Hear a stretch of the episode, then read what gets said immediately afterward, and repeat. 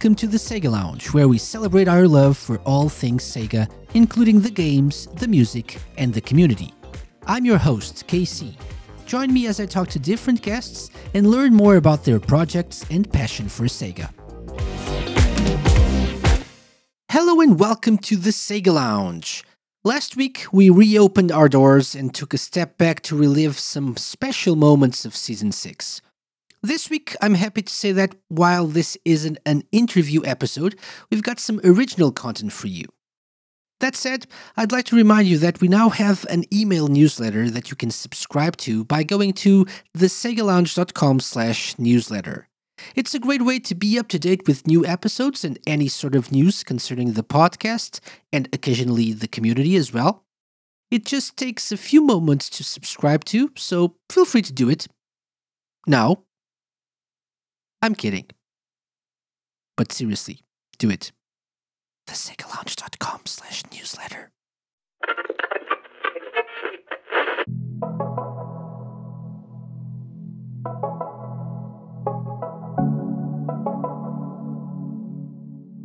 This week, although we're well into 2023 already, it's time to look back at 2022. Not just from my perspective, but from the eyes of the broader Sega community. You should know the drill by now. I invited a few friends to record their answers to my questions, and what you'll hear is an edited potpourri of opinions and expectations. Up next, you'll hear from the likes of Dan of the Sega Guys podcast, ScottyMo of the Static Zone podcast, Lewis of Sega Driven, Jamie of Sonic Cage Dome, Renato Almeida, Brian of the Saturn Junkyard, Matt and James from Shenmue Dojo, our artist Kopke, Lewis from the Dreamcast Junkyard, and Twitch streamer Lime. I'll also pitch in with my own thoughts on each question. Let's do this! My first question was very straightforward. Which Sega game released in 2022 that you enjoyed the most and why? Sonic Frontiers surprised many, including yours truly, with a fairly successful adaptation of Sonic gameplay to an open world setting. So it's no surprise that many of our illustrious guests picked it as their Sega game of 2022. First up, we have Dan, the Mega Driver, one half of the Sega guys. My favourite Sega game of 2022 was Sonic Frontiers. It's pretty much my game of the year until Christmas. Now, I was skeptical on how Sonic would work in an open world, but I feel like Sonic Team nailed it. The islands are really fun to explore, and as the game progresses, the moment-to-moment exploration and platforming become a, like, an enjoyable challenge for me. It's the best way I can explain it. The cyberspace stages were excellent too, and it's all capped off with an absolutely outstanding soundtrack. It wasn't quite perfect, but it's already one of my favourite games of the last 10 years. In their usual conversational style with each other, Matt and James from ShenmueDojo.com, the oldest Shenmue fan site on the internet, discussed their love for Sonic Frontiers. I think you've got to say Sonic Frontiers, and I think yeah. that's going to be a lot of people's answers for this particular topic. Which obviously I've been hoping for a quality Sonic game for a while. Obviously, we all kind of wanted a Sonic Adventure 3, but Sonic Frontiers moves the series in a, a new direction, this open world aspect, but it's just so much fun being able to sort of like parkour around, and uh, I had a lot of fun actually going out my way to collect all the heart tokens, grinding, and it's so smooth as well on the PS5 with the 60 FPS mode. I just had so much fun just exploring and yeah, just grinding rails and stuff. It's like Sonic, Tony Hawk, open world it's probably the best parkour game since Mirror's Edge. yeah, do you know what? For me, it is the best Sonic game since Adventure Two. It is a fantastic game. Yes, it does have some issues, of course. You know, we're not going to skirt around them, but you need to check it out, guys. If you like Sonic Adventure Two, you like the old classic Sonic Adventure games with an open world with some of the cyberspace stages that are brilliant check this out, guys. This Sonic Frontiers is absolutely amazing. Do it. I'm pretty it sure now. all the listeners have checked it out, Matt. But okay, you'd hope so, but you know, you never know. Although it isn't without its flaws, Brian Vines of the Saturn Junkyard in its Titancast podcast mentioned Sonic Frontiers. Not necessarily sure. I'm I'm super hooked on it. Uh, I appreciated the groundwork that it laid for maybe the future of the franchise. I think opening up conceptually was a good idea. Uh, in practice, I was a little put off by the um, I don't know, just the haphazard dotting of very linear and repetitive obstacles and challenges throughout the landscape.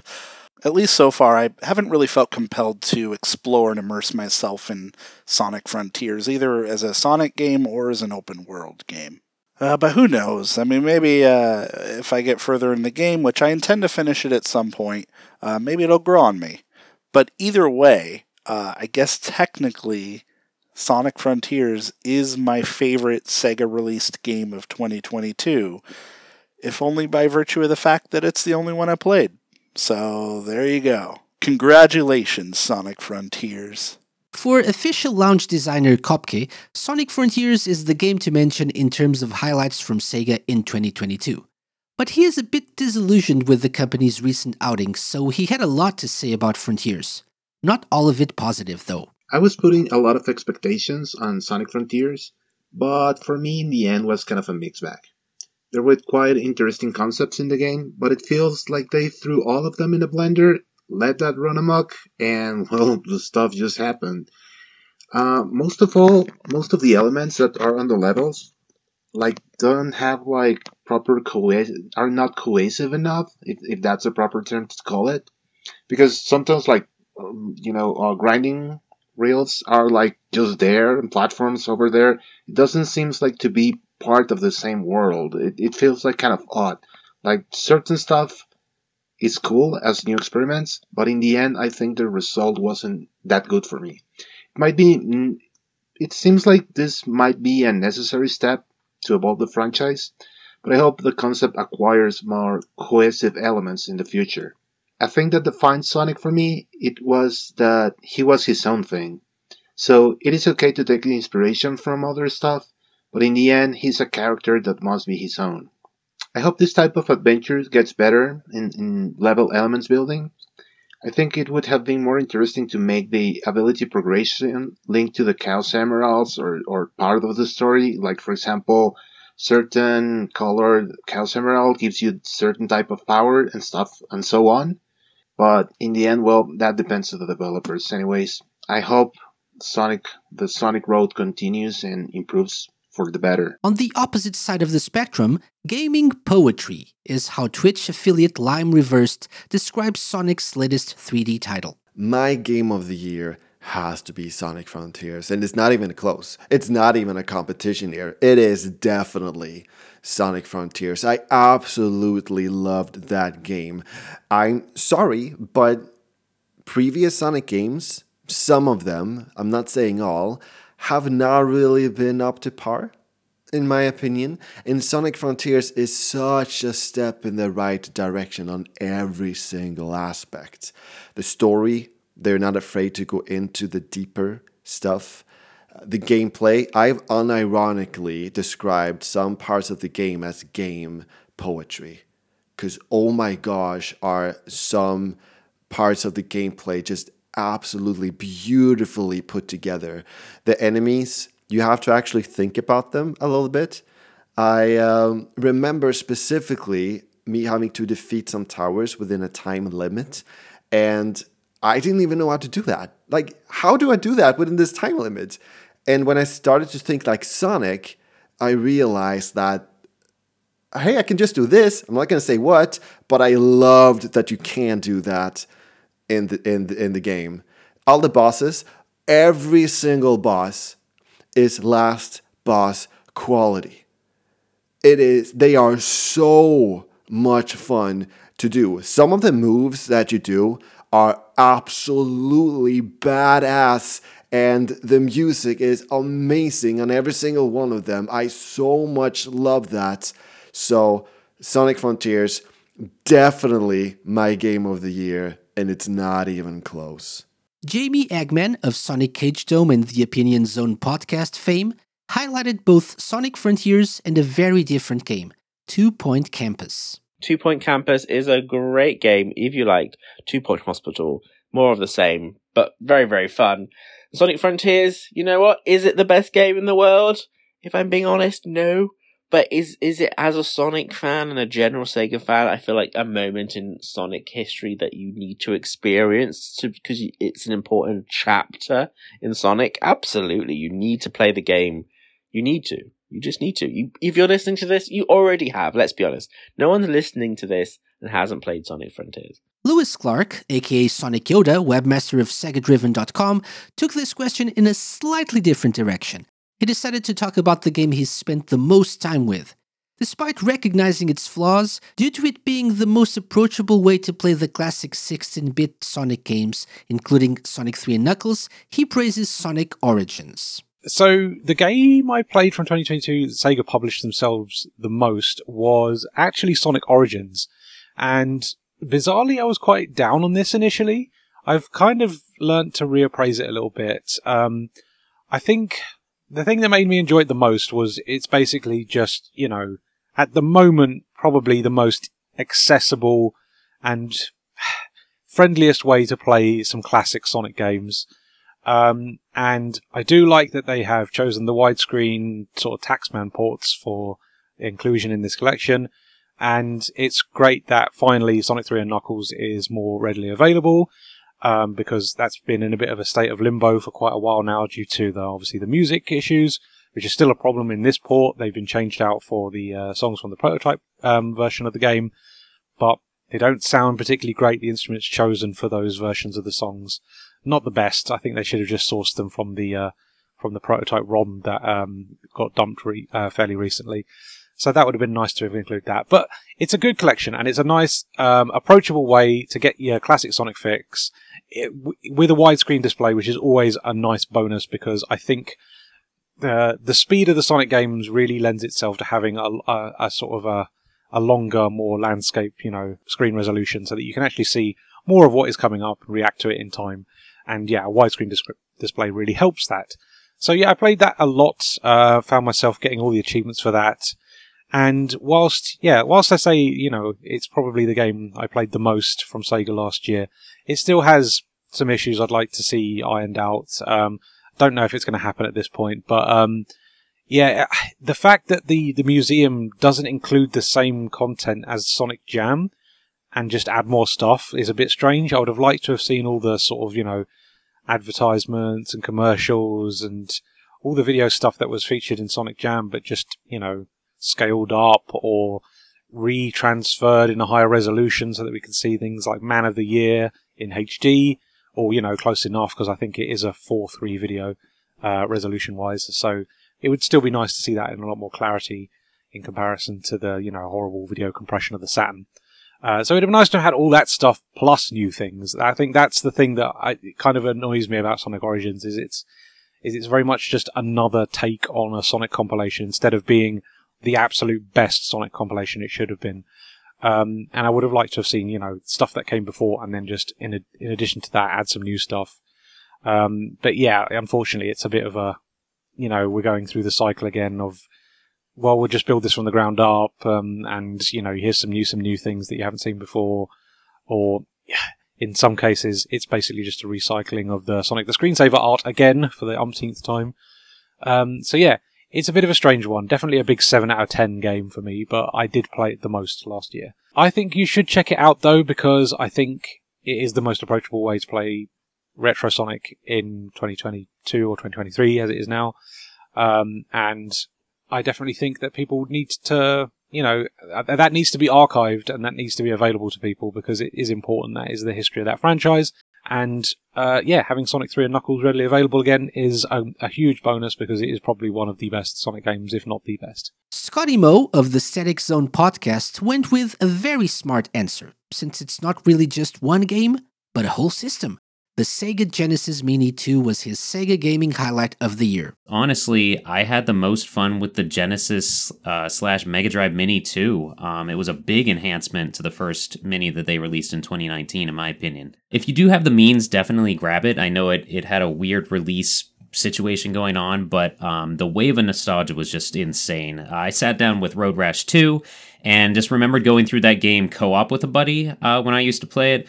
And what how we do that is like he would be the muscle and essentially punch and kick all the other bikers off their bikes while I would focus on winning and coming in first so that then both of us qualify because co-op worked in a weird way like that. But no, with the um, how difficult it is to affordably get a Sega CD collection. The inclusions of Sega CD games on there was great.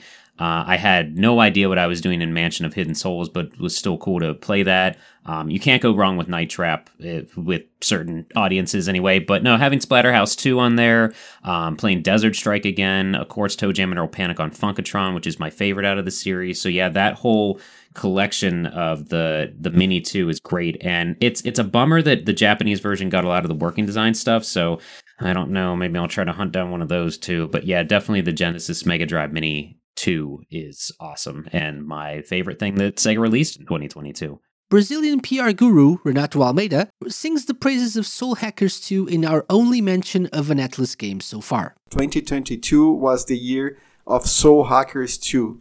It was the game that I played the most. It was one of the games that I uh, had the most enjoyment with. I had some high expectations. I, I will not lie about this but uh, I feel that the game really delivered. So uh, I spent a great couple of hours playing it, and I I don't regret a single minute that I spent with this game. I really, really loved the experience with Soul Hackers 2.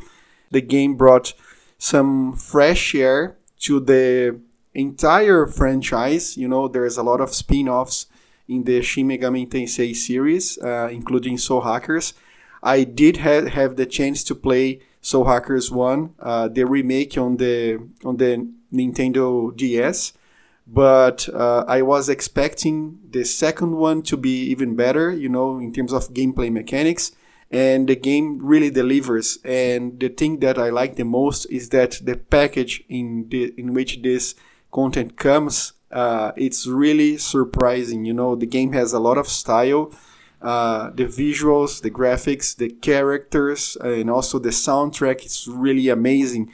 It was one of those games in which you feel like captured by the the combination of the sound and the visuals, and I couldn't put the controller away. I was playing uh, every day, and if I'm not mistaken, I played for more than 40 hours. I did get the the ending a little before that, but but I had to play some more to see if I could found if I could find more content and more uh, side missions and etc. But it was a game that I really loved, especially for this combination of visuals and sound. Lewis Cox is a writer and podcaster for the Dreamcast Junkyard.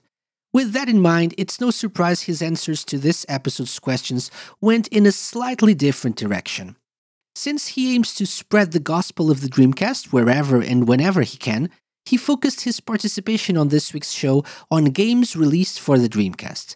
In this instance, while not exactly a Sega game, the officially sanctioned port of Postal for the Box of Dreams. So, in case you were unaware, the Dreamcast scene has been really bustling for the last so many years. Due to how exploitable the console's hardware is, it is a perfect base for releasing indie games on. In 2022, we saw great titles like Shadow Gangs and Rocketron come out from publishers Pixel Heart and Wave Game Studios, respectively, as well as re releases of games such as Flee and Xenocider, also from Wave.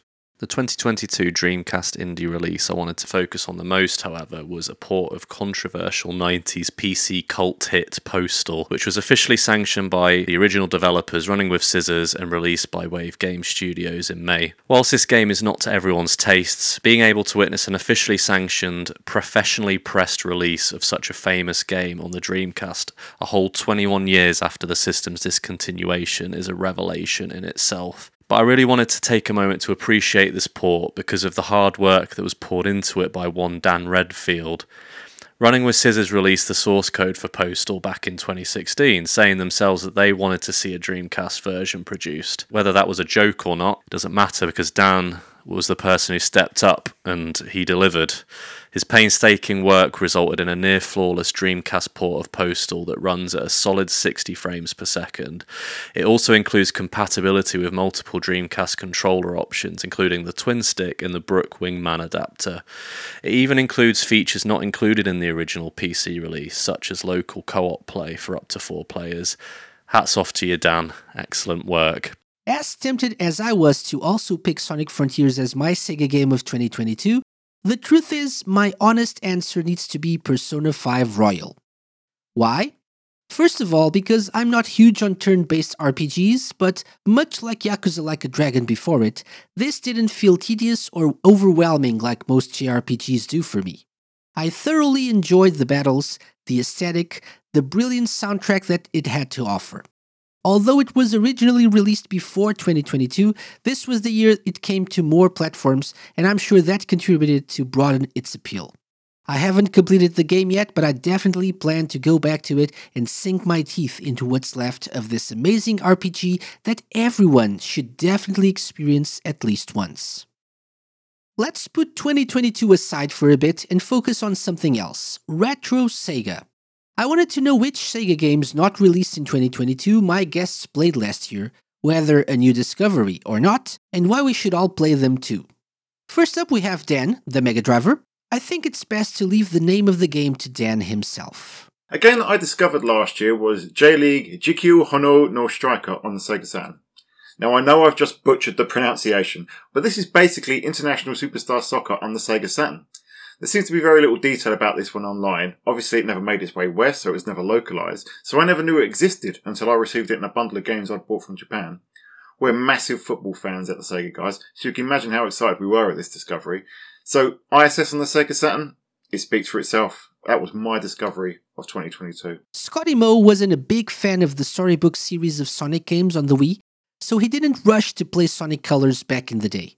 But finally, 2022 came along, and he saw the light. The Sonic Colors remake, even though that released in 2021, I didn't actually get around to playing it until 22. Um, and the reason of that is by the time it came out on the Wii in 2010, I was just knee deep in trophy hunting for PS3. Just never got around to playing it on the Wii. Uh, the soundtrack is great. The level designs are great. It's just everything you loved about Sonic and Shadows levels from Sonic Adventure 1 and 2, pretty much. Um, and the storybook games with like Secret Rings and Black Knight, those left a sour taste in my mouth. So I was not in a rush to play the next Wii game of Sonic, unfortunately. So, but it is what it is. I'm glad I finally got around to it. I am glad they re released that. Sonic Yoda has a great recommendation for us all, a game I personally have on my list of games to play as soon as possible Mega Turrican. The big one is Mega Turrican. Now, while I have played that game before, um, we got the Turrican anthology collections from uh, Strictly Limited last year. Well, they finally got delivered to me, and um, I actually played through Mega Turrican for the first time to completion, which was a great experience. Really good run and gun with platforming segments and stuff. Uh, if you like a bit of Metroid, um, yeah, Turrican, Mega Turrican on Mega Drive is probably the closest thing you get into that. It's a really good game, incredible soundtrack by Chris Huelsbeck, which I would highly recommend listening to. Um, great graphics, just a really fun game. Uh, a lot more approachable than Turrican 1 and 2, which are a lot more difficult. Tar- uh, Mega Turrican or Turrican 3 is very much, um, yeah, just a, a, friendlier take on that formula and certainly worth playing. I think that's probably the one which I, even though I technically didn't discover it last year, I did complete it for the first time last year. So it's nice to finally have that ticked off the bucket list. Really good game, really worth, well worth checking out.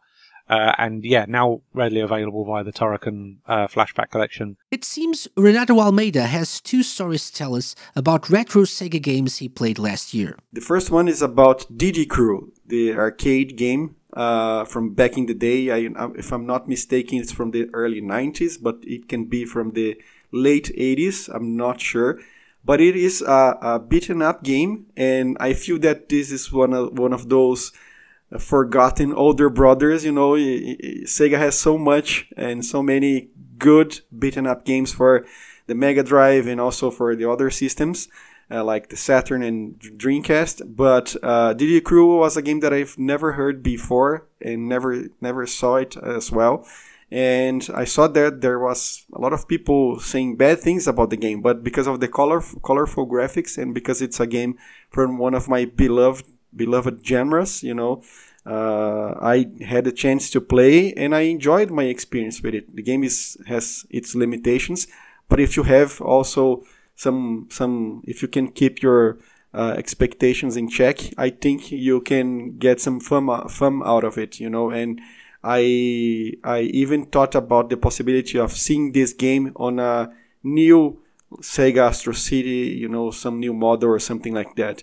But 2022 was also uh, the year in which I discovered new installments in sports franchises from from Sega and by Sega.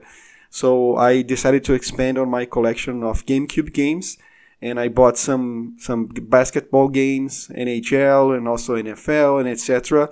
And it was really good because those games are not that much expensive and I really like them. I've been playing sports games since the Master System and it was really good to expand on that and I I have a lot of fun with those and my collection it's very thankful now so I had because I had the chance to put more games in it, especially classics like NBA 2K3 and etc. Brian's retro answer is more of an experience than a specific game, but a great one at that. GameWorks here in Seattle, it's a um, an arcade. It was originally uh, a joint venture between Sega and DreamWorks and a couple of other companies, um, and they uh, opened it back in like '97, um, and it was fashioned to be like a, a high tech amusement park of sorts. It was a you know, pretty cutting edge showcase of, of Sega's big games at the time, as well as a number of uh, attractions um, that were really cool. But over the years, it kind of went downhill. They uh, got rid of the attractions. They closed a bunch of their, I don't know, 20 something locations they had throughout the hemisphere. Um, and uh, it really just became a shell of its former self. Ownership changed hands a few times between various venture capital firms. I'm pretty sure they filed for bankruptcy at least once or twice. I mean, it was an American arcade in the 2010s. I guess what else are you going to do? But I, I loved going there when I was a kid in its heyday, and uh, for, I guess, fairly obvious reasons in hindsight, I um, stopped going as an adult. And I didn't realize how much I'd miss it uh, once they announced that they were going to close it at the end of 2021.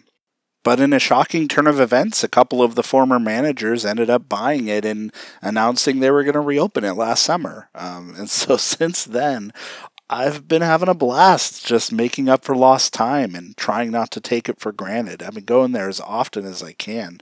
Um, now, granted, it's like I said, it's not what it used to be, and um, a lot of the machines are kind of worse for wear. They could use some repairs, some replaced capacitors and the like. But uh, I gotta say, it's so much fun just having a place to go and wind down after work, grab a beer, and vibe with some of my favorite arcade games. I mean, they got a lot of cool stuff still. I mean, they have like House of the Dead 2 through 4. They got a couple of the later uh, Time Crisis games. They got Dead Storm Pirates. They have a ton of shooters. Ghost Squad, uh, plus my favorite one, LA Machine Guns. I don't know if you ever get a chance to to play that if you haven't in an arcade. It's like got like a mounted turret, and then it has a platform you stand on, and it just rumbles all to hell with all the chaos happening on screen. Um, and it is just one of the most kinetic, addicting shooters I've ever played. Uh, highly recommend it. And of course, I always have to play the racing games. They got Daytona 2 with the hydraulic cabs. They have um, Cruis'n Blast. They got F355 Challenge with the um, three monitor cab. Man, I've sunk so many credits in that. It never gets old. Um, they, you know, they got music stuff. They got a few DDR machines, Beatmania. They got uh, a Beat Saber VR setup. I've been playing a lot of Star Wars Arcade and Afterburner Climax, and I could go on, but the point is, I've just been having a blast making up for lost time and rediscovering all of these amazing games and experiencing them in ways that I just can't easily replicate at home, no matter how many light guns or racing wheels or fighting sticks that I buy. As for the Shenmue Dojo guys, James decided to highlight new ish hardware. Okay, well, I'm not going to go for a game as such. I'm going to go for the Mega Drive Mini 2, which launched incredible, actually. I've got both the Japanese model and the PAL model, so uh, quite various game libraries there.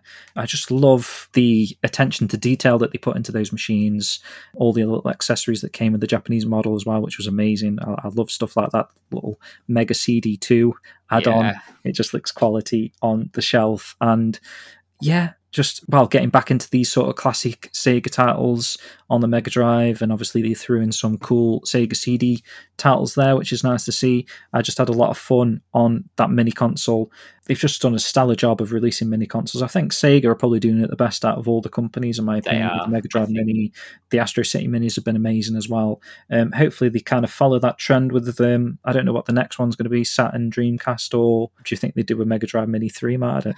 They'd be pushing that one as for Matt, a Saturn and arcade classic was what he enjoyed in 2022. I've been playing a lot of Virtua Cop since the old mm. Pandemonium four hour documentary got me playing that again. Um, yeah, I just love it. Old school arcade shooter. How are you playing that, by the way? Are you using a, a light gun or just. I'm having to use a pad, unfortunately, but yeah. I'll take what I can get in these days and age. I really enjoyed Lewis Cox's answer to this question.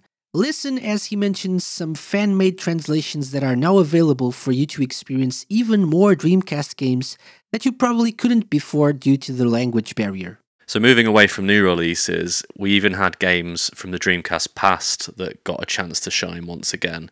Thanks to hard-working members of the community translating Japanese exclusive titles into English, English speakers have been able to experience titles that were previously off limits to them due to the language barrier. In 2022, we saw English translation patches released for the likes of Radirgy, Chaos Field, Panzer Front, Puyo Puyo N, and Run equals Dim as Black Soul.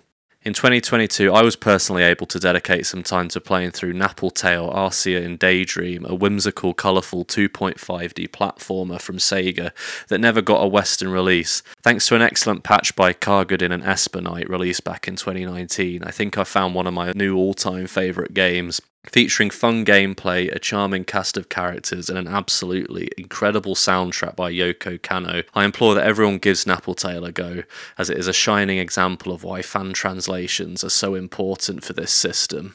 Lime won Yakuza Like a Dragon in a giveaway and decided to stream it.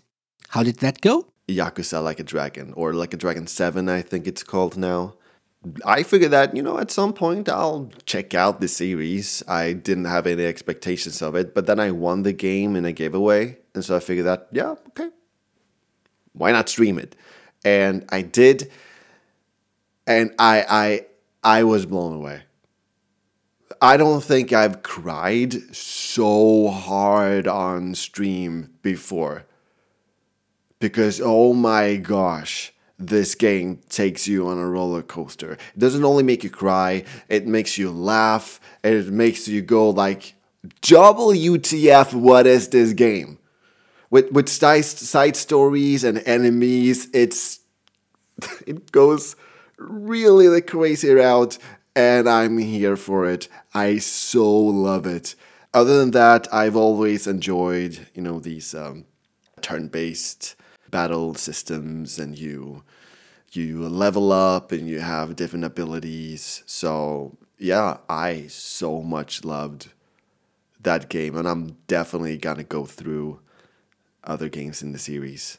Kopke played a lot of retro Sega last year, but gave a special mention to Rieko Kodama games. I did a lot of Sega retro gaming on 2022, particularly Saturn fighting games but also other further generation games like Virtua Striker 4, Panzer Dragoon Orta, which by the way looks incredible on with the Xbox backwards compatibility.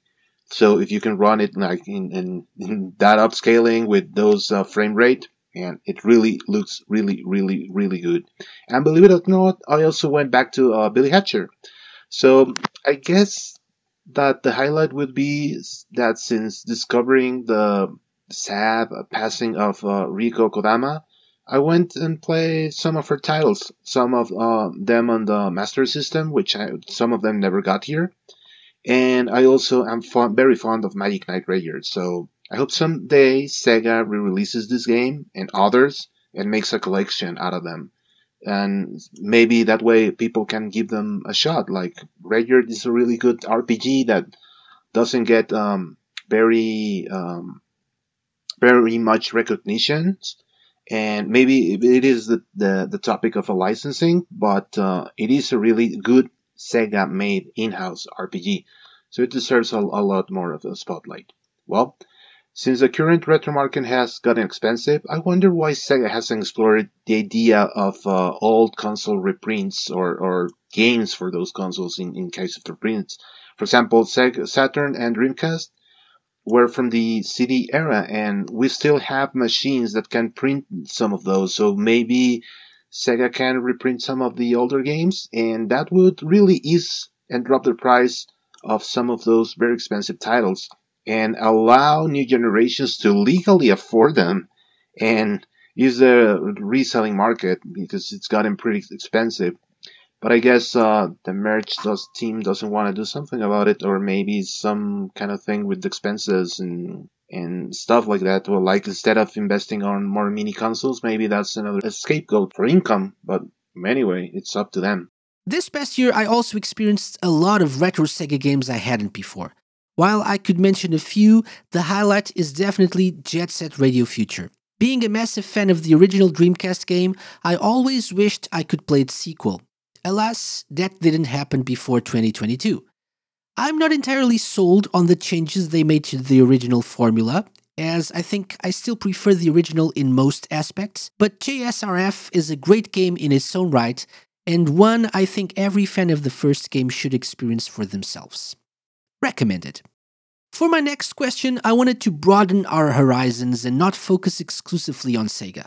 We're all gamers, so which game takes, objectively speaking, the award of Game of the Year? The overall best of 2022. Sega, non Sega, anything goes as long as it was released last year.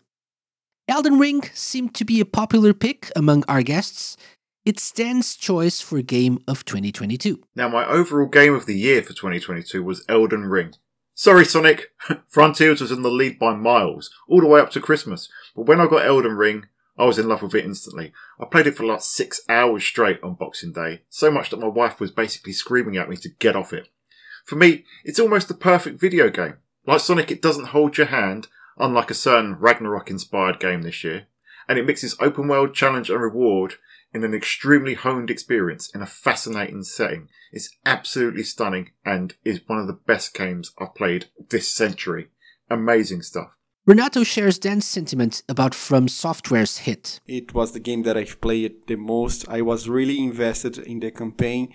Uh, I am a die-hard fan of the Soulsborne series, and I did manage to bring friends that never played the series before to the universe, to the Souls universe, and I decided to help them and to spend a lot of hours playing with them. So it was easily my game of the year because of all of the content it had to offer and it was a gorgeous game with a nice story and the challenge was there everything was there. So it was a flawless game and it was the game that i played the most. It was really really great. As for brian well elden ring duh. Next? No that's not quite fair. Um, i actually got into a fair number of indie games this year via or mostly via Game Pass. Um, I was pretty surprised at how much time I put into stuff like Vampire Survivors, um, and also some narrative focused, like visual novel type games. Norco is amazing. Uh, Citizen Sleeper, I'm still working on, but I love that so far. Uh, Pentiment was really good, although that's not really indie because it was made by Obsidian, but still um, and I also loved Dread Delusion, although I played that on Steam. But um, yeah, it really scratched that Morrowind slash early 3D action adventure or RPG, and I don't know, maybe a little bit of eldritch horror vibes in there. Um, it was really good. ScottyMo was delighted to go old school again with the Ninja Turtles in 2022. I have to say, I also enjoyed Shredder's Revenge very much. I played that a ton. Uh, it let me um, kind of reconnect with people that I haven't hung out with a while. Uh, to be able to play like the people that I grew up playing the Turtle Brawlers with, I was able to say, hey, let's hop on Steam because this is the best Turtles Brawler that has ever been made. So, with all the characters you can play as on there, having Splinter for the first time, April for the first time, um, it's really, really cool. Just a lot of fun. They have so many homages to fighting games and different retro stuff in there. It's just clearly made with love and fans of the series. Um, they really knocked it out of the park with Shredder's Revenge. Really, really good. Despite having spent the most time with Sonic Origins, Sonic Yoda's favorite game of the year is actually the other Sonic title released by Sega, Frontiers. My favorite Sega game of 2022, even though I still haven't completed it, is Sonic Frontiers. Uh, it really blew me away, I've got to say. I was not expecting much from it. I thought the pre-release footage looked very bad, actually. Um, it was, yeah, quite disappointing to see that it looked like another 3D Sonic game was coming out and looking a bit rushed and unfinished, and it didn't look like it had the best controls. And then when I actually played the thing, couldn't have been further from the truth. I absolutely adore the controls in that game. I think the exploration is fantastic. The worlds themselves feel like they're very well populated with stuff to do and explore and find. Sonic's controls, though, is just the real highlight of that one. It's just great to play. Like, you have so much you have so many abilities out the out the you know, out the gate. You can you can use the drop dash. You can homing attack. You can use melee combat. Um, it's just it's honestly like any any Sonic ability that's been in a previous game prior to Sonic Frontiers has been included in Sonic Frontiers from the get go, which is just really nice. You can play it however the hell you want, which is very friendly and just like really welcomes all Sonic fans from all different generations. I think that's a great idea.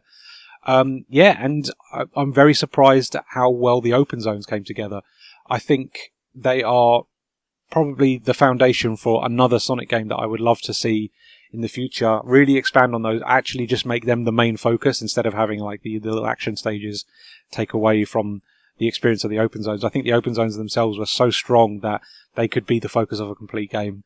And I'd love to see that in the next game. Uh, I think that would be fantastic.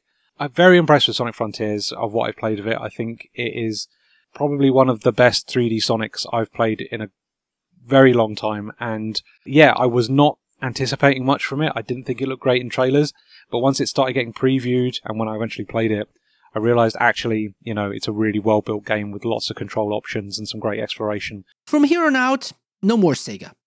Jamie, for example, went with Guardians of the Galaxy and Deathloop. I really, really enjoyed the Guardians of the Galaxy game. It was so nice to play a game dedicated to storytelling and single player. Like you don't get those anymore in big title games. So I really appreciate that. And that story got me. Oh, it pulled on my heartstrings so much. If you want to experience like a, a MCU le- uh, level of epicness, but from a different universe and just something that really just has such good storytelling and good character development. You need to play the Guardians of the Galaxy game that came out last year. You absolutely must. There was another game. Deathloop was a brilliant game. First person shooter. Um, just such a good game, such an interesting world, such an interesting story. I just love that game so much. Absolutely must play Deathloop, and it's got a good soundtrack. James picked Ghostwire Tokyo as his favorite, as it seems to have a somewhat Shenmue feel to it. Ghostwire Tokyo on yeah. this map. I mean, I've been quite vocal about this game it just took me by surprise. i I heard positive things about it, but I wasn't expecting it to be as great as it was. And coming from this sort of Shenmue background, I think it's probably one of the few games that's actually recreated a very authentic Japanese experience. Obviously, most of it's Tokyo based with these skyscrapers and big tall buildings and a lot of stuff going on there, neon lights and stuff. But actually, there's other aspects to the game as well. It's kind of a bit more Shenmue sort of vibes, Shenmue 1 vibes with residential sort of areas and these little smaller little towns and villages that you can explore as well. So I, I really think they've probably done the best job of recreating a Japanese sort of vibe. I, I know Matt, I've been quite vocal about it on the Yeah. show and stuff and managed to get you to play it as well. But I also went out my way to pick up some like just random items like a Dar- Daruma, like this little paper mache sort of Oh yeah, yeah. little doll thing and a furin which was like a wind chime and these i even picked up you know how you collect the, the prayer bracelets Yeah. Oh, I even went on uh, amazon and bought some prayer bracelets so i, I kind of got into that game um, if you can tell there matt The brilliance of the storytelling in God of War Ragnarok won over Matt last year. Mine's a little bit predictable. Ghostwire is excellent, thoroughly impressed me. Um, but my mine is um, God of War Ragnarok. If, you- if you want storytelling, honestly, it is fantastic. Yes, the gameplay is a little repetitive, but the storytelling is amazing, and the ending punches you in the feels. It really does. I was thoroughly impressed with it. Although he played a lot of non Sega games, and while not exactly a 2022 game, the best game Kopke played last year was Forza Horizon 5. Man, Turn 10 really knows how to deliver uh, their racing games. Nowadays, like Gran Turismo really seems like really behind that, that series. Uh, I really hope that Sega does a racing franchise collab DLC with those guys because, well, Sega isn't doing anything with Outrun, uh, Sega Rally, or other of their series, and Forza is celebrating its anniversary, and many of the racing games from Sega also are releasing are celebrating anniversaries, and maybe a collab which Sega has doesn't have to develop and really give the racing people what they want would be good. So team up with the Forza guys. As for me, I was a bit torn between Persona 5 Royal and the non Sega game. Objectively speaking, though, my overall game of the year is probably Tunic. I can't describe how brilliant this game is, and the genius idea of not holding your hand but just giving you slight hints at what you should be doing as you progress through the world and story and unlock abilities and pages of the in game manual. That's amazing. It brought out a lot of feelings of nostalgia while being a new game that I spent a lot of time with, thanks to Game Pass. Highly recommended. Getting back into Sega in 2022, let's face it, Sega isn't just games. There are many particular aspects to what makes the company stand out to us fans. So I asked my guests to highlight their favorite moment or experience related to Sega in 2022. While most of them mentioned Sonic, there were some unique perspectives as well. Dan went, like many of our guests, with the return of Sonic and mentioned his and James's own return to the podcasting world. It's hard to pick one, but Sonic getting a new film, TV show, compilation, and wholly new mainline entry really hit home in a big way. It's like Sonic is finally back. Outside of Sonic, though, bringing the Sega guys back from hiatus and making our proper YouTube debut was a personal highlight for James and I. More Sonic for ScottyMo, but this time with a side of RGG Studio love. I will say that Sonic Prime, the Netflix TV show, was a big surprise. Uh, as an adult growing up with the multitude of Sonic cartoons, those are a little hard to go back to sometimes. I was surprised how much I enjoyed Sonic Prime though, and actually found myself laughing out loud at some of the jokes. They they definitely threw stuff in there for adults, thankfully. But um, no, in terms of just Sega overall, it's really awesome to see more people learning about the Yakuza and the Judgment series. It's it's really starting to gain popularity outside of Japan in a bigger way, I think. So that's really cool to see.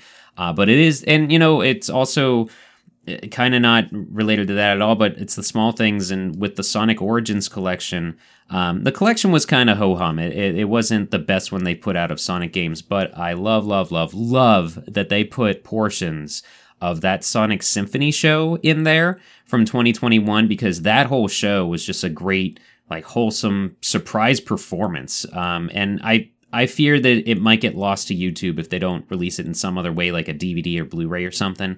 So it was really, really cool to see portions of that show unlockable in Sonic Origins.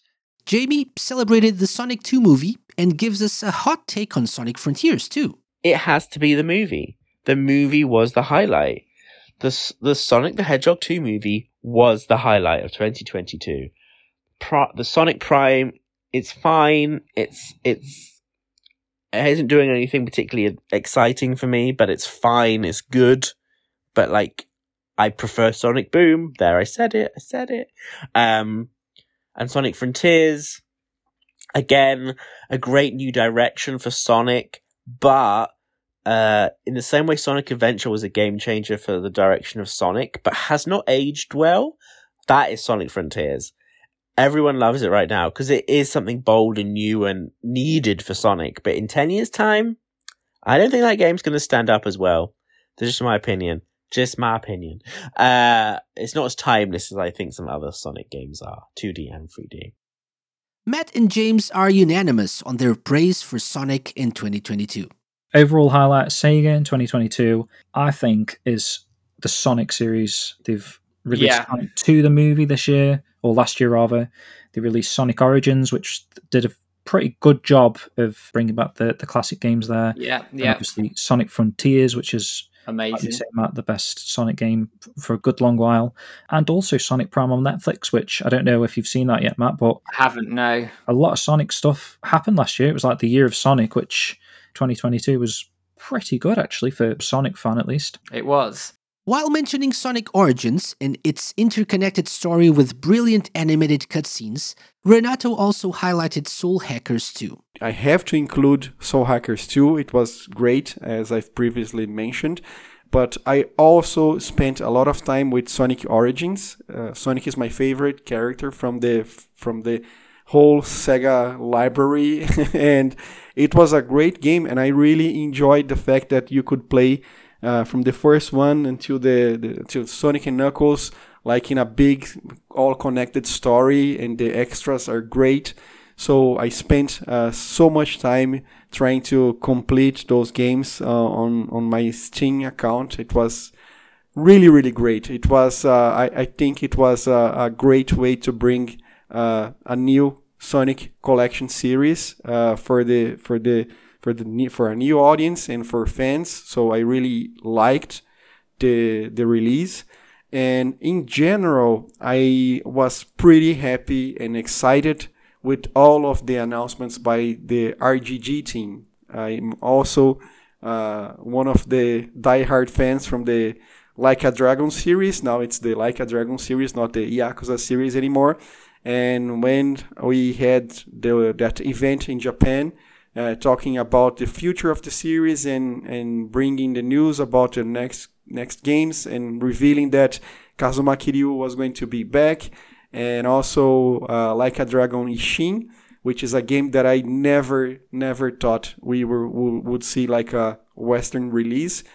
That was really amazing. I didn't watch the, the the show live because of the different time zone. It was very difficult to follow. But uh, in the next morning, I was very happy. I woke up and I started to read the news, and it was really great. The feeling of seeing one of your favorite franchises getting so much new content is amazing, and it is really well deserved. The series is super, super, super great, and everybody has to try and give this series a chance because it's uh, it's amazing, really amazing. Sonic Yoda really enjoyed the homebrew and fan game scene in 2022. The sheer quality and amount of releases were enough to make this his Sega highlight of the year. You love to see it. I think I want to highlight community stuff. Um, I think the homebrew and fan game scene last year was just incredible. Some of the stuff that they were coming out with. Homebrew wise, we were getting things like a port of Unreal to the Sega Saturn, a, a complete like Dreamcast version of Teenage Mutant Ninja Turtles Cowabunga collection.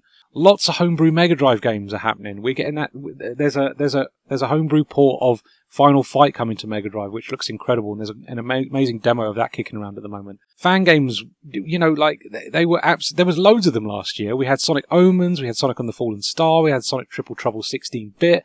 Just some incredible work coming from the fan scene at the moment. Like just really interesting, unique fan games and homebrew projects.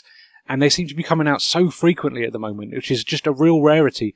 For a long time, if you were in a fan game or homebrew scene, you would be following a project for absolutely ages and just, you know, get a, getting a trickle of a demo here and there. But to be having full releases and this frequently, uh, in in a single year is quite miraculous. To be honest with you, I think that has been my real highlight from this year. The fans and the homebrew scene in particular are just doing some incredible stuff and making old systems sing.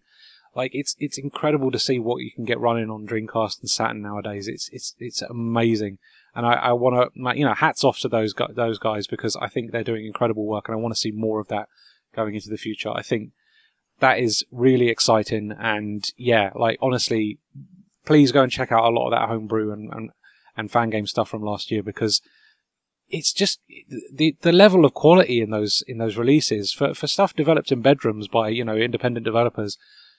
It's it's it's amazing. It's amazing to experience.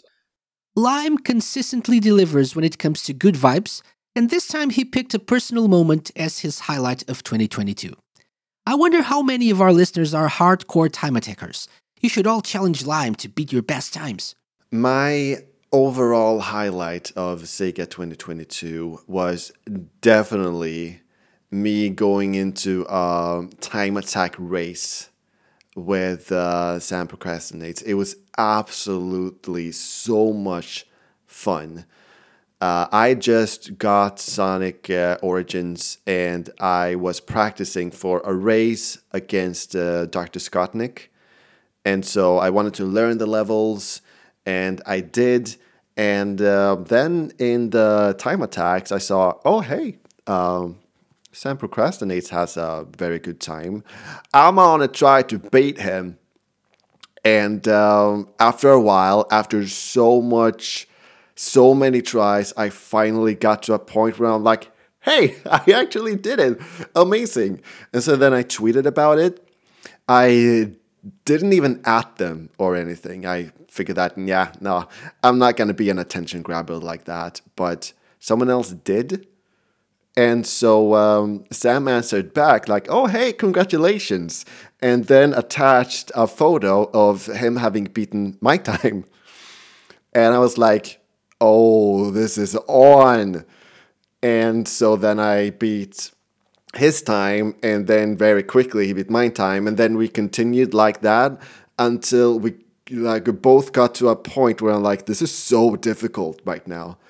That really pushed my limits of what I thought was possible for me to do. I've gotten times on um, Emerald Hill Zone that I never, ever, ever thought I would ever be able to do. So that was amazing. It was such a good time. I agree with most of what has been said already. I enjoyed and am still enjoying a lot of the content that the homebrew and fan game community has put out last year. The Sonic the Hedgehog 2 movie was also a great moment, but personally, the thing that stood out was Sonic Frontiers and what it can mean for the future of the series. Its flaws have been mentioned by some, and we will have more time to dissect the game in a future episode of the Lounge. But I believe this is the foundation for a better future for 3D Sonic. If Sonic Team are able to build on what they did with Frontiers, I think we'll have not just good but amazing 3D Sonic games in the years to come. Having been a fan of the Blue Blur for so long, it's only fair that this was my overall highlight of the year. Finally, 2023 is here so I wanted my guests to share their Sega related expectations for the current year. And this is where I got a great variety of answers. First up, Jamie Egge Mann chose to highlight an upcoming community event for Sonic fans in the UK. I'm very much looking forward to the Sonic Fan Fest because it's coming to Bristol. It's from the people who did the Western Supersonic conventions. Now they're going bigger than ever and they're doing an event in the city of Bristol, which I live near. So I will be there. Um, I'm very excited for that because I miss Summer of Sonic and I miss Sonic conventions in the UK. So it will be so great to see a community event again of some scale. I'm really looking forward to that. If you haven't bought tickets already, look it up. Sonic Fan Fest. Look it up. So, so good. So, so good. Can't wait. ScottyMo was able to find some balance between his dreams and realistic expectations with his answer. I know it's so much of a long shot, but Panzer Dragoon Saga, Burning Rangers, both of those are hitting their 25th anniversaries. Come on, guys. Along with so many other things that were released in 98. But I mean, even an announcement of something would be amazing for either of those, or some sort of crazy cool merchandise. I'd I'd gobble that up real quick. Uh, I mean, heck, the Dreamcast that came out in 98 in Japan. So that is hitting its 25th anniversary this year. So let's get that mini out, right? Right? Huh? Quit hinting at stuff, huh? Uh, but that also means Sonic Adventure uh, hits its 25th anniversary. So get ready for those rumors of the remakes yet again. Uh, realistically, though, I am excited to check out the Sonic Frontiers DLC, uh, the one that lets you play as Knuckles, because that's he's my favorite Sonic character. So that'd be really cool to play as Knuckles in a new game. Uh, and Sega did mention though that they were exploring remakes and remasters, so maybe it's time to get like a full fledged Jet Set Radio like online multiplayer thing going, or a new Crazy Taxi or something. They mentioned those series. I I would only play a new Crazy Taxi though if the Offspring's involved. Come on, we that you can't you have to do that right. And anyone that knows what I'm talking about just screamed yeah five times I think. So I mean let's do it. Let's make the year Dreamcast again, right? Sega Guy Dan is looking forward to what RGG Studio has in store for us this year. If Like a Dragon Ishin is any indication, this may end up being the year of the dragon for Sega fans. I'm hoping we see some surprises from Sega. 2022 was amazing, but so far, 2023 doesn't look quite as busy. I am excited for Like a Dragon Ishin though, and the man who erased his name.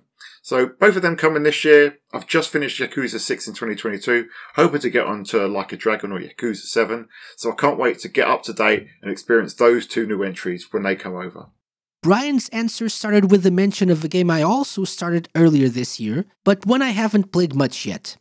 Guess I need to get back to it. Honestly, I may have already played it. Um, I recently played through Rent a Hero number one for the first time, and I was frankly blown away by how endearing and absurdly charming and earnest this game is.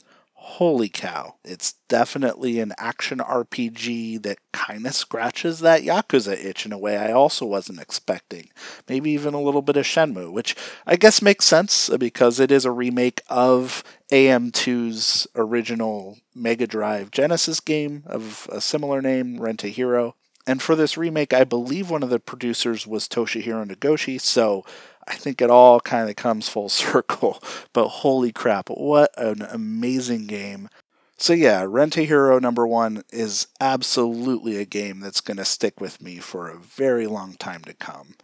Um, and I think the Dreamcast version, which was only released in Japan originally, um, there is a fan translation that I think is going to come out this year at some point uh, from Vincent NL and a variety of folks who are helping with that project. So, so I'm really looking forward to that.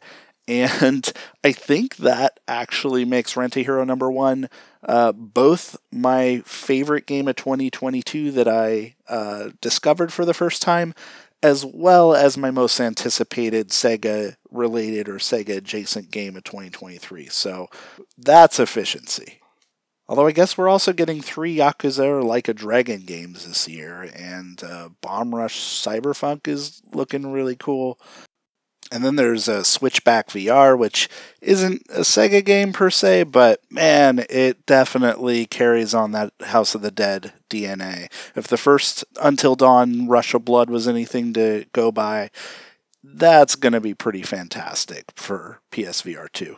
And of course, Cosmic Smash is a thing again for some reason, which I'm not complaining.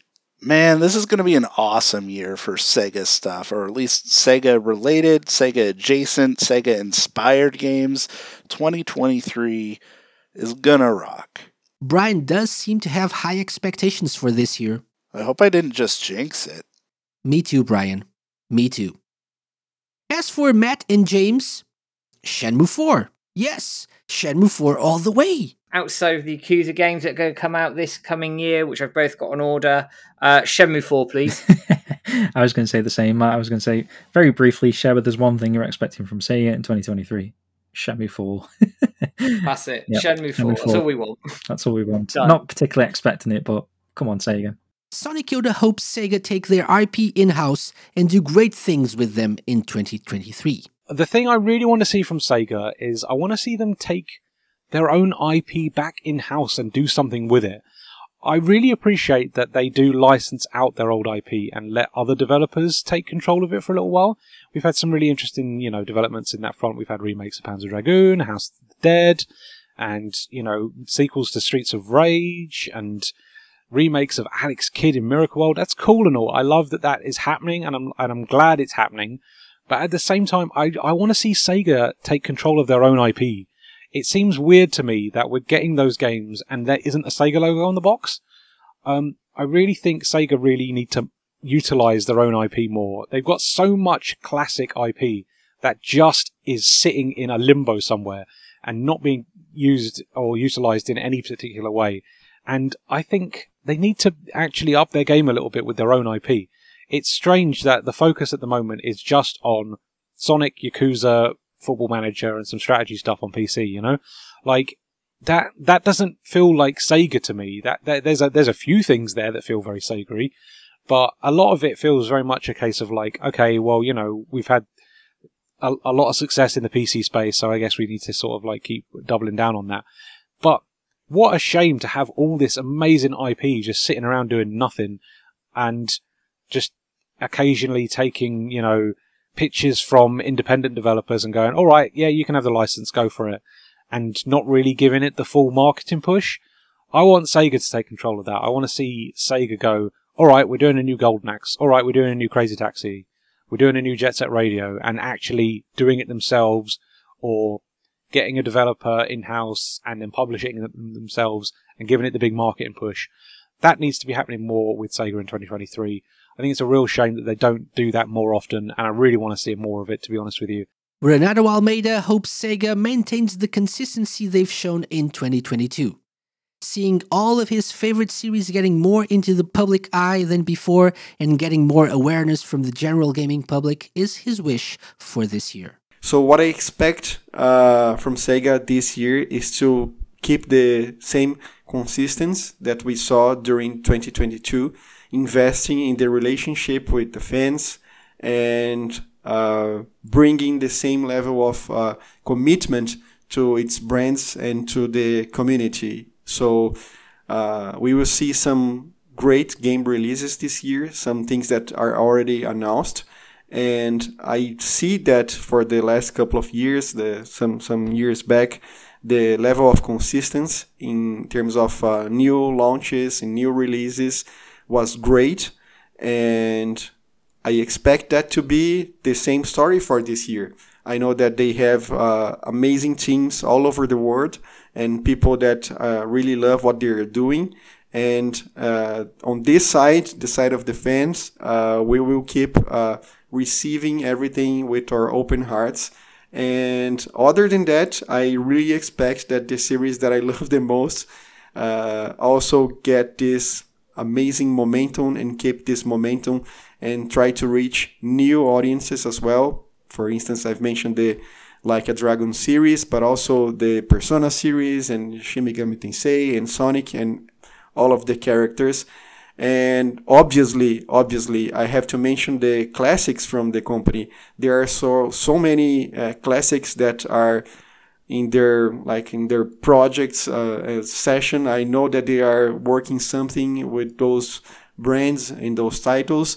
So maybe this year is the year that we will see lots of those uh, famous brands getting a resurgence, and I'll be there to uh, to cheer and to and to support and to help to spread the news for sure. So it's going to be a great year, and I do hope we can uh, savor these moments all together. Kopke hopes for more announcements, more remasters, and more cross platform games. No more exclusives, please. In 2023, I really expect Sega to step up their game, announcement, and releases and deliver better things. So I know the times have been very, very rough and hectic, so it has made the development process really difficult. But I hope like this becomes a better year, or at least allow some of uh, expected requested remasters to see the light of day sometime. Like maybe explore Saturn and Dreamcast titles, or remasters or ports. But please, please, for the love of God, make this time the ports available on all platforms Exclusivity, it is what dooms many of these efforts. We've seen that many, many years with the Sega Ages collections and stuff like that. So the more you seclude these titles, the lesser amount of people having access to them. So it is very important that if you're gonna deliver stuff that has M2 involved in it, make it available for everyone. Like really exclusivity dooms these amazing projects. So don't do that. Make it for everyone. Uh, or maybe try delivering requested ports like the Skies of Arcadia now that Rieko Kodama unfortunately has passed away, or a collection of their games, of her games. Or maybe try exploring sequels. For example, uh, Shin Sakura Taisen 2 would be appropriate now that fans are translating the games and people can go back to those titles. So, or at least port it, port the first one to PC or Xbox or something like that do something with your backlog. Like you're already doing it for other titles like Persona series on Atlus.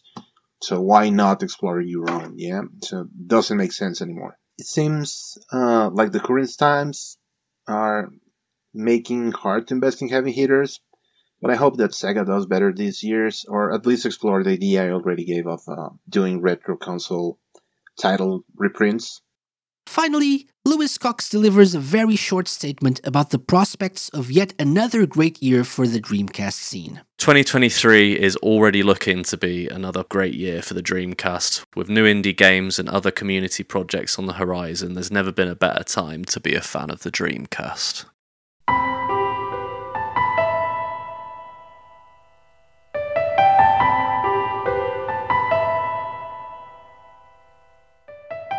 As fun as video games are, we sometimes tend to forget the people behind the works of art that make us so happy.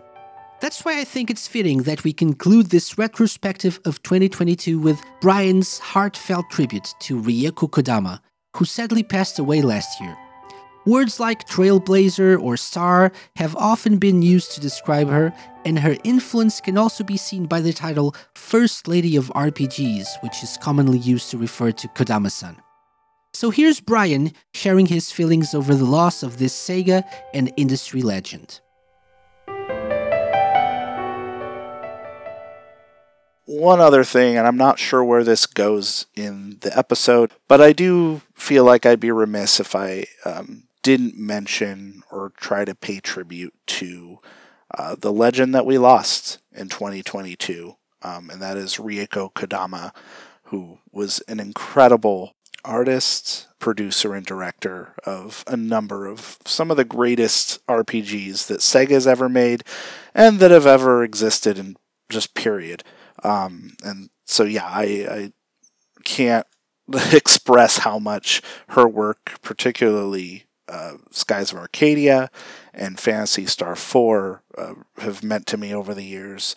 Um, I grew up with Skies of Arcadia, and uh, there's just something about the expressiveness and earnestness of those characters um, and that world and just the whole sense of adventure that that game embodied. Um, and for me personally just a, the thrill of discovery and exploring new places and traveling to worlds beyond my own um, particularly growing up in a rural area with parents that didn't have a lot of money to afford to travel with me. Uh, Skies of Arcadia just meant a lot in how it kind of opened me up to some of those experiences in its own way. I'm uh, incredibly saddened at uh, Kodama san's passing. Uh, she was an amazing talent, um, going all the way back to her work on the Master System, as well as art director for um, the original Phantasy Star. She also produced Deep Fear on the Sega Saturn, which is an incredible survival horror game. Um, the environmental st- storytelling in that is fantastic.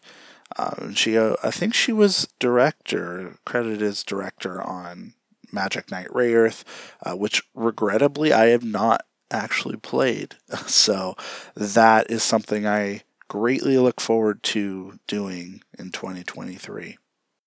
But yeah, I, I just wanted to take some time to acknowledge um, the profound impact that she's had on me and so many Sega fans out there.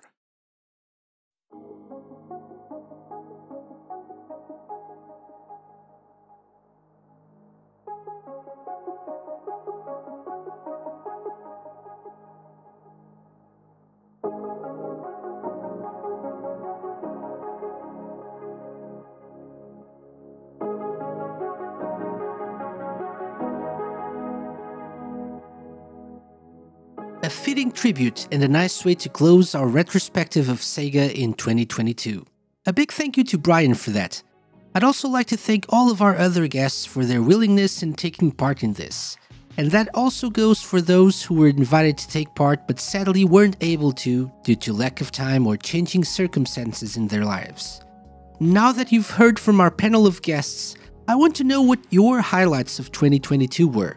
Please drop me a line on Twitter at the Sega Lounge or comment on the episode page on our website.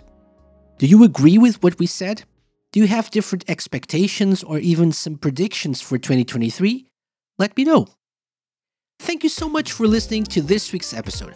I'll be back next week with our first proper interview of the season, and I'm really excited for you to listen to our next few episodes as we've got some great guests lined up already.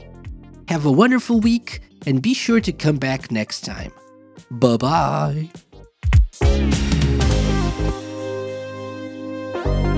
The Sega Lounge, hosted by me, KC, and part of Radio Sega's network of live shows and podcasts. Theme song and incidental music by OSC. Find them at opussciencecollective.bandcamp.com. Got any suggestions? Drop me an email to podcast at thesegalounge.com. Find us at The Sega Lounge on Twitter, Instagram, and Facebook. You can find previous episodes of the show by going to thesegalounge.com and wherever fine podcasts are downloaded.